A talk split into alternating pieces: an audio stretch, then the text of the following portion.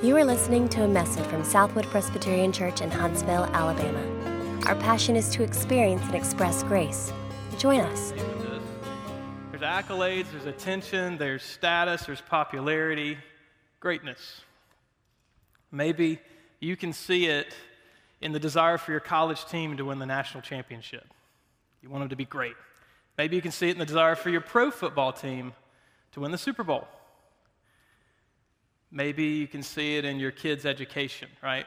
They have to be the best and go to the best so that later they can get all those great things. Kids, teenagers, maybe you can see it in your desire to be number one, that pressure at everything you do, where you got to have the best friends, you got to have the best reputation, so that everybody realizes that you're the coolest, you're the prettiest, you're the smartest, you're the greatest. Perhaps it's seen in the need to broadcast your life and your feelings on social media. Only posting pictures that really make you look good and fun and happy, like your life is the greatest, but you crop out the rest of your life that's probably the most part. Or maybe you're too good for that, so you only post the pictures of the bad parts of life because you're too good to post the superficial ones, but you're still wanting those likes. Perhaps it's your desire to be right all the time and for everyone else to know that you're right too. Or maybe it's that job that you just haven't gotten yet. That one that's going to give you everything you ever wanted and the company car and the expense account and that house with that white picket fence. And once you get it, once you get that job, everything's okay. Whatever it is we have a culture that strives for accolades and things in a way that is sometimes just overwhelming and just a lot of noise. But if we had all these things, would we really be happy? Would we really be fulfilled? Would we really be complete? Well, let's ask Tom Brady.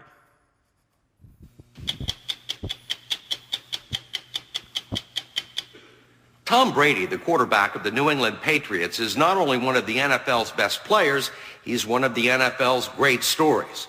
At the tender age of 30, he has already won three Super Bowls, an accomplishment that ranks him with some of the best quarterbacks ever to play the game. And he's having one of the greatest seasons in pro football history. When we first reported on him back in 2005, he seemed underrated and almost overlooked. He doesn't have the arm of Peyton Manning, and he doesn't have tattoos, and he doesn't take steroids, and he's never held out for more money. All he knows how to do is win. This is what you always wanted. You're right. You're right. It has. And I didn't think it came with all the other baggage, though. In addition to his success on the field and his sex appeal off it, there is also the $60 million 10-year contract to play with the Patriots. I mean, I'm making more money now than I ever thought I could ever make playing football. But with all that money, fame, and career accomplishments, we were surprised to hear this from him. Why do I have three Super Bowl rings and and still think there's something greater out there for me? I mean, maybe a lot of people would say, hey man, this is what it is. I reached my goal, my dream, my life is me, I thank God, it's got to be more than this. What's the answer? I wish I knew. I wish I knew. There's got to be more than this. All right, and that was three Super Bowl titles ago. I'm not trying to pick on Tom, but I would think most of us would say that's probably the greatest thing you could ever achieve. And here's a guy having that and saying, there's got to be more. Or comedian actor Jim Carrey says this I think everybody should get rich and famous and do everything they ever dreamed of so they can see that it's not the answer. If we're longing for something that this world can never give us, then we are made for another world, is what C.S. Lewis says. John Calvin describes us as perpetual idol factories where we're always putting other things in the places that are really meant for God. But, Derrick, if I could just walk around with Jesus and see him face to face, just like the disciples did, then it would, it would be different. It'd be easier. Or would it? And that's what our passage today gives us an opportunity to see. So let's look at this together. Luke chapter 22, verses 24 through 30. A dispute also arose among them as to which of them was to be regarded as the greatest. And he said to them, The kings of the Gentiles exercise lordship over them, and those in authority over them are called benefactors. But not so with you. Rather, let the greatest among you become as the youngest, and the leader as the one who serves. For who is the greater, one who reclines at table or one who serves? Is it not the one who reclines at table? But I am among you as the one who serves. You are those who have stayed with me in my trials, and I assign to you, as my Father assigned to me, a kingdom, that you may eat and drink at my table in my kingdom and sit on thrones judging the 12 tribes of Israel. Father, let your word penetrate our hearts. May it change us. May it fall on fertile soil and may it sprout to eternal life in us today. I pray in Jesus' name. Amen. You see, you're not alone in the struggle for greatness. And if you were near Jesus, walking around with him, you would have been doing the same thing the disciples are doing. If not, then why is it in the Bible? It's there so that we know that we're not so different. And here, Jesus, the maker of all things, he's giving us the words of life the lamp for our feet, right? That's his lamp. The light for our path. And in doing so, he answers three important questions as we talk about this. The first is what is the posture of paradise? If you're going to be there, what do you got to be like? What's the proper understanding of greatest? And what's the purpose of it all? First, what's the, pro- the posture of paradise? In verses 24 through 26, a dispute arose among them as to which of them was to be regarded as the greatest. And he said to them, The kings of the Gentiles exercise lordship over them, and those in authority over them are called benefactors. But not so with you. Rather, let the greatest among you become as the youngest, and the leader as the one who serves. So, Jesus, remember, we heard last week, he's just finished the Passover meal, and in another account, he's just washed the disciples' feet. He's saying his temporary goodbyes to his beloved disciples. And remember, he just told them that one of them would betray him, and they started arguing about it. But as the dispute arose, it led to a quarrel. And this shouldn't surprise us because I can't confirm what Jesus felt, but I bet it didn't feel good, but he had seen this before. Okay, it shouldn't surprise us. Imagine here all the people that he spent the past years of his life with. He's about to give his life for them. He's washed their feet, and they're bickering about who's going to be the greatest in heaven. Now, in the Greco Roman society where they were banquets, okay, they were all about places of honor, where you sat at the table. Your seat at the table, right? Closer to the front kind of mentality, closer to the speaker. And little did the disciples realize that this, where they were sitting, is actually the most important seat of their lives. Okay, because they're seated next to the King of all kings, but they're bickering about who's the greatest. But they wanted more, right? Just like we would. And I don't think it would have surprised Jesus because, like I said, it's a discussion that they had had before. Let's look at Luke chapter 9. An argument arose among them as to which of them was the greatest. But Jesus, knowing the reasoning of their hearts, took a child and he put him by his side, and he said to them, Whoever receives this child in my name receives me, and whoever receives me receives him who sent me. For he who is least among you is the one, is all is the one who is great. So after that, in Luke 18, the disciples again say, Keep the children away from Jesus. And he says, No, no, no, no. Let the children come to me. For to such belongs the kingdom of God. So this is a very common theme with the disciples who's the greatest? So, how does Jesus respond? Well, if you look at verse 25, he says right there, the kings of the Gentiles exercise lordship over them, and those in authority over them are called benefactors. What does he mean by that? Well, he's comparing the disciples' attitudes to that of the Gentile kings, okay? And in the society there, they were called benefactors. Those are the people that gave, and they gave to get. So if you ruled, you typically had money, and you got the places of honor, and you gave money to get those places of honor. That's how you got to where you were. And that authority was typically abused and lorded over all of the people that were in these cities. And it was only the wealthy who got these spots, and they got incentives in return for their benevolence. Okay, so Jesus is basically saying, You're being like them, but not so with the kingdom of heaven. See, that's not the posture of paradise. So he continues his response by illustrating the true posture of paradise by bringing in the example of children, and this time he adds the example of servants. When we think of servants, think of, in this instance of wait staff, but think of those that are serving those in the places of honor, okay? And those who follow King Jesus should learn from children and servants. Children, you're so important. You hear that? Jesus says that we got to learn from you. That's pretty big deal. Don't ever underestimate your importance. Okay? But these places in society of children and wait, wait staff, so to speak, they were the lowest places of honor. But Jesus says, Let the greatest among you become as the youngest and the leader as the one who serves. So, what's the posture of paradise? The posture of paradise is the same as it was with children when they came to Jesus it's dependence, it's humility. Dare I say, in the world's eyes, it's humiliation, where weakness is strength, okay? And life is about giving rather than taking, giving without expectation of return, serving King Jesus without a desire to be the greatest in our heart, but rather a desire to give the greatest, the love of Christ, to those around us. Why? Because that's what our King does for us. So that means leaders, we must learn to become like those that, we, that serve us. That means adults, we must become like children. How do we do this? By remembering first that we are all kids of the King. No matter how old, how young, how successful, how desperate, through faith in Jesus Christ, we are adopted as sons and daughters of God, which makes us kids of the King.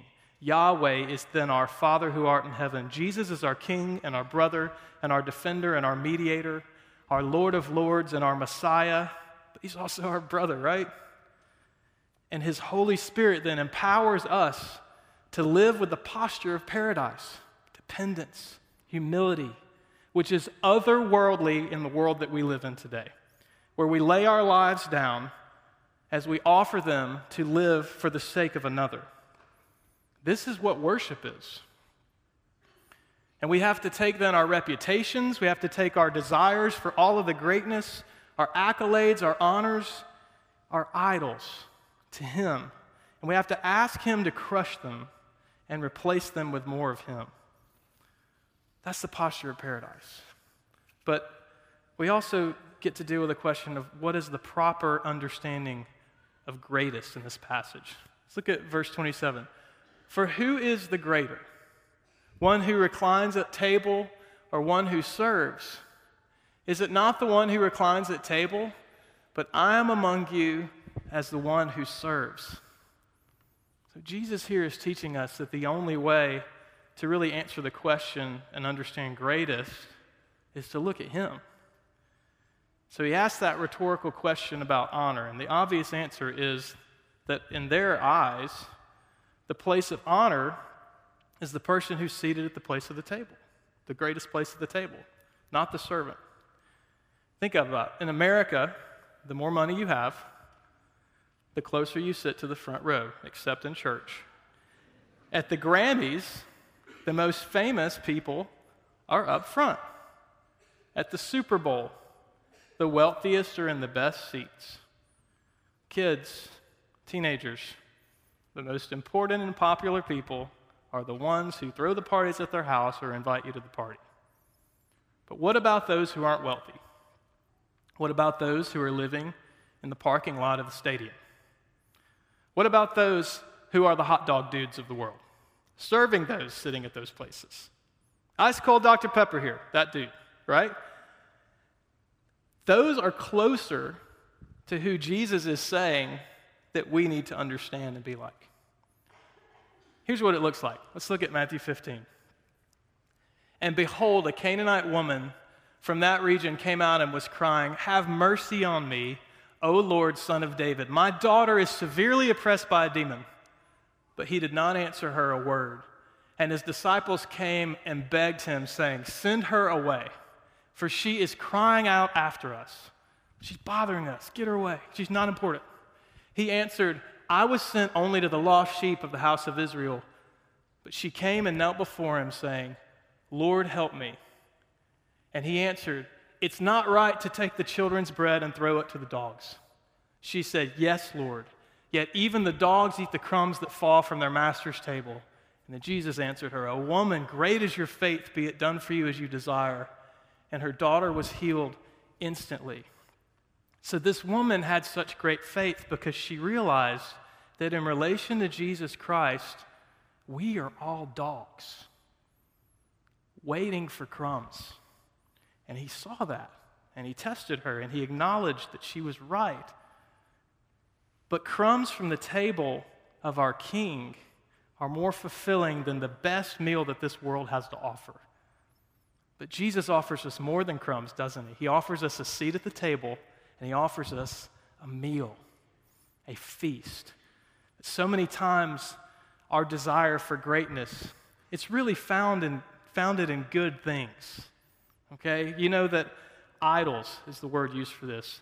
They're usually good things gone bad. It's not bad to want your child to do well. It's not bad to have money. It's not bad um, to want a career, a house, and a car. But if it becomes the ultimate place where you find all of your satisfaction, it can ruin your life because you start to live everything and give everything that you have to attain that thing, and it then becomes your identity in your life. And in that sense, you begin worshiping it. Tim Keller, who needs a soundbite every time he's quoted, Keller, Keller, Keller, um, he's going to get two today. He says that an idol is anything more fundamental than God to your happiness, your meaning in life, or identity. Idolatry is the inordinate desire for anything, even good things, especially good things. Therefore, anything can be an idol career, family, achievement, political cause, physical attractiveness, romance, financial security, or anything. But how do you know what your greatest idol is? You can ask this question where are you desiring the places of honor in your own life? But that's not going to get you too far because you're probably going to answer something really good like, well, uh, my family, or my friends, or God. I just love God too much right now. Famous doctor Alfred Adler said this that simply asking that question isn't enough because we're going to answer with, with typically good sounding things. He says if you really want to identify your idols, then look at your nightmares. What's your worst nightmare? Tim Keller, Keller says again, what thing, if it were absent, might take away your very desire to live? That's your idol. That's where you are living for the wrong thing that's where you're substituting a thing for God. That's what you're defining as greatness. That's what you have to take to Jesus and ask Him to replace with more of Him. To live as Christ, then to die as gain. If we fill in the blanks with anything besides Christ, we get the wrong answer. And we fill that blank in with idols. Jesus says, I'm among you as the one who serves, and there He is redefining greatness. And here's what it looks like Luke 14 says this He said also to the man who had invited him, When you give a dinner or a banquet, do not invite your friends or your brothers or your relatives or rich neighbors, lest they also invite you in return and you be repaid. But when you give a feast, invite the poor, the crippled, the lame, the blind, and you will be blessed because they cannot repay you, for you will be repaid at the resurrection of the just. And when one of those who reclined at table with him heard these things, he said to him, Blessed is everyone who will eat bread in the kingdom of God. Luther says this, Martin Luther, it's important that you correctly understand what Christ is saying here. If you are in a higher position or above others in some way, realize that God has given it to you. Don't make the mistake of bragging about it and lording it over others as if you were better than them in any way or in God's sight. Rather, God has commanded that you should humble yourself and use your position to serve your neighbor. Who's your neighbor? Anybody that God puts in your path in your daily life. And He's probably going to call you to serve where your car is parked the most. Okay? That's going to be where you spend the most of your time. What's the proper understanding of greatest? Jesus is. Let's look at Him and from Philippians. Have this mind among yourselves, which is yours in Christ Jesus. who, though he was in the form of God, did not count equality with God a thing to be grasped, but he emptied himself by taking the form of a servant, being born in the likeness of men, and being found in human form, he humbled himself by becoming obedient to the point of death, even death on a cross. Therefore, God has highly exalted him and bestowed on him the name that is above every name, so that at the name of Jesus every knee should bow in heaven and on earth and under the earth and every tongue confess that Jesus Christ is Lord to the glory of God the Father. We need Him to save us from us. We need Him to save us from our idols. We need Him to identify where we are giving things the glory that only He deserves. And we need God the Father to help us identify those idols and then crush them. We must lay them down before Him and ask Him to replace them with more of Him. Well, how do we do that? Derrick? Well, I can only speak for me. And when I speak for me, I use Easter eggs. So let's start there. So I asked the Lord recently to help me identify my idols. Probably about three weeks ago. Small group, you were there. Is when we talked about idols. And I confessed what I thought my idol was that night, and I had to go home and process it. So they're the things that, if absent in my life, if they were taken away, that I would lose my very desire to live, right? For me, it is hands down my wife and my son. That's where I start. Um, underneath that, it's another idol I've found. It's another idol to uh, be secure and safe and close, have them close to me. Good things gone bad. Underneath that's another idol reputation, where I find myself in them. Underneath that has been the greatest of all pride. It's underneath every idol. It's the one that sent Jesus to the cross. It's the one that caused sin to come into the world, right? Adam and Eve thinking they could be like God, that pride. But underneath every idol is another idol. So I asked the Lord to help me identify them, and I started seeing these ridiculous things in my life. For instance, Pringle cans at my house. No, Pringle, I started noticing that I don't take the whole top off. I leave this thing on, and it causes two major problems. I think it increases the freshness of the Pringle, but it doesn't. It deceives me to think that there's a full can, and then also, if I try to pull this out, it ends up breaking it, and I'm not allowed to get all the Pringles out.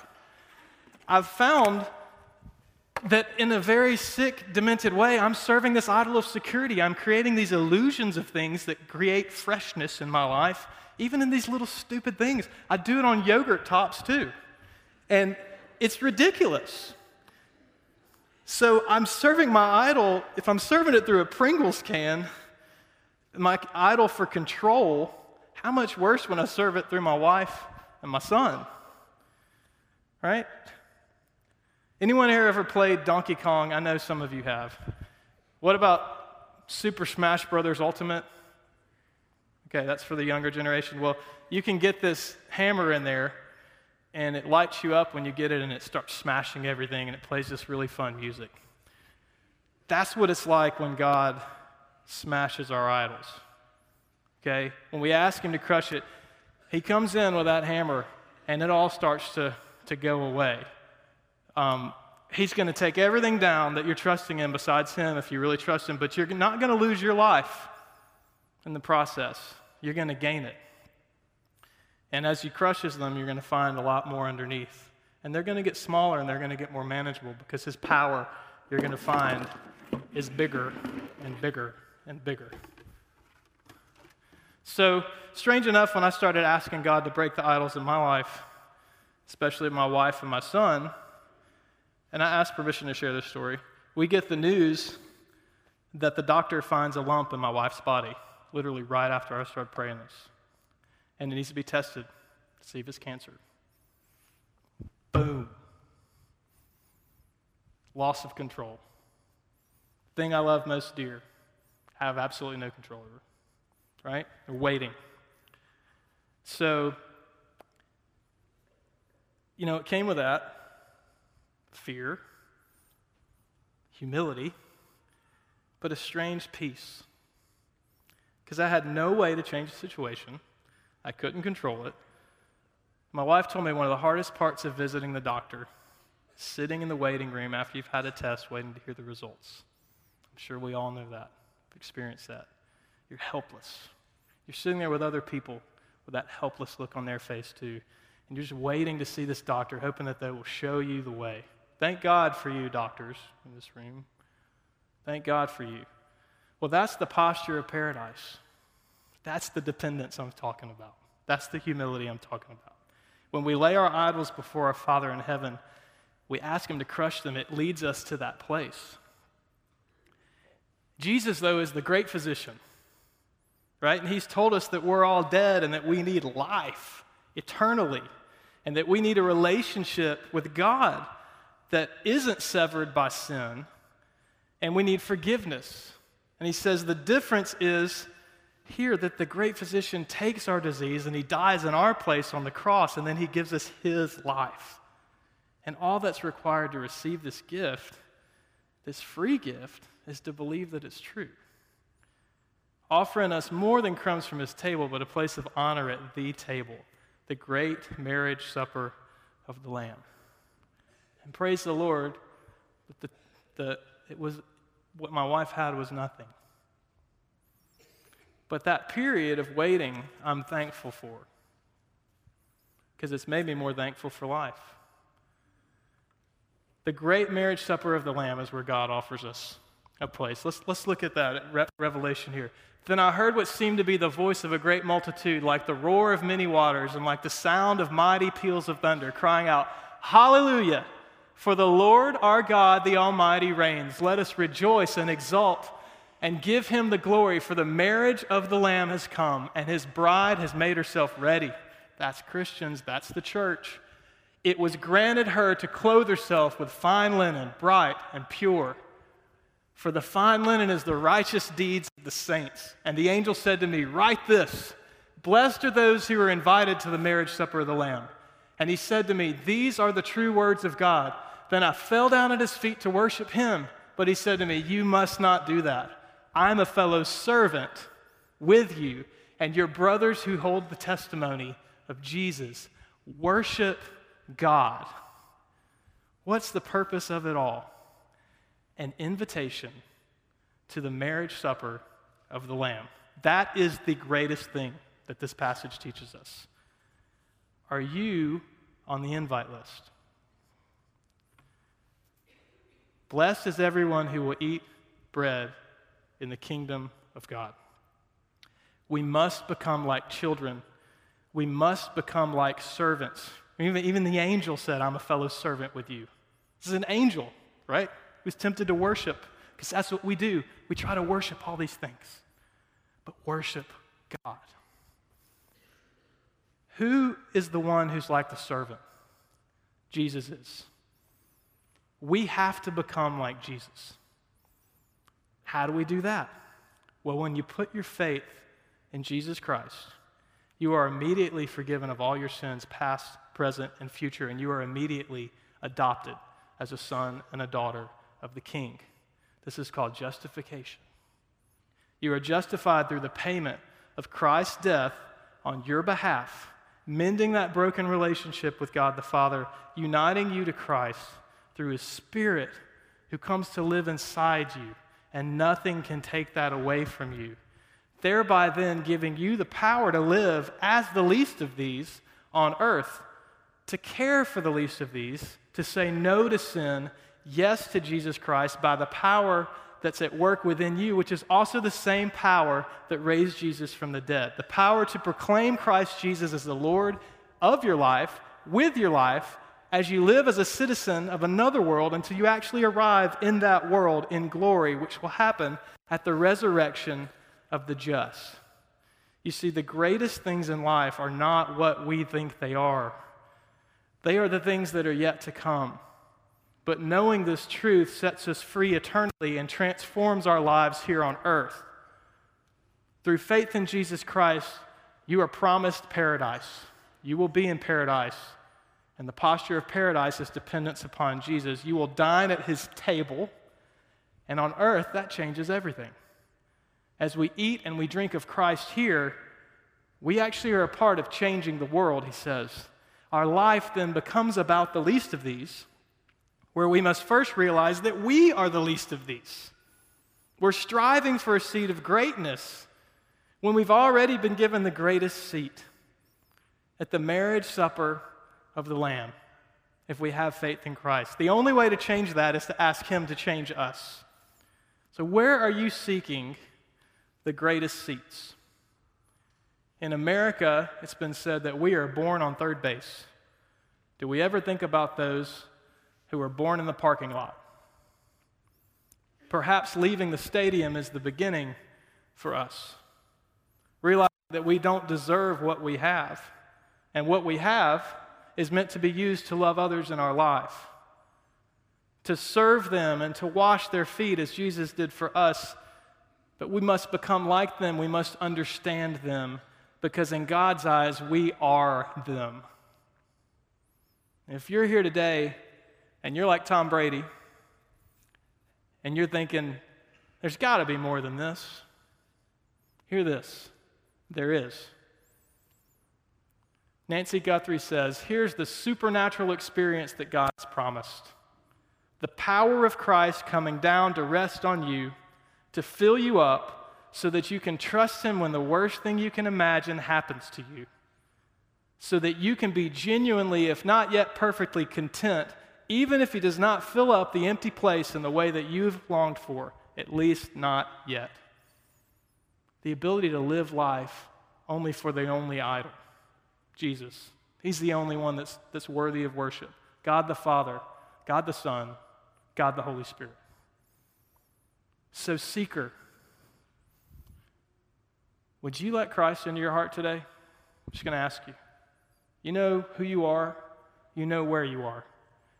And God wants you, and He loves you.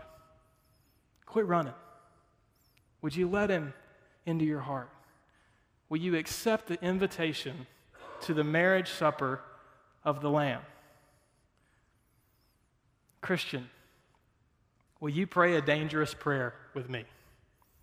Lord, show me my idols, break them, and replace them with you. May it be so. Let's pray. Father in heaven, save souls, break idols, reign on this earth through us as your people. Bring light where there is darkness, bring life where there is death, only by the power of your Spirit. Change us and use us to change this world.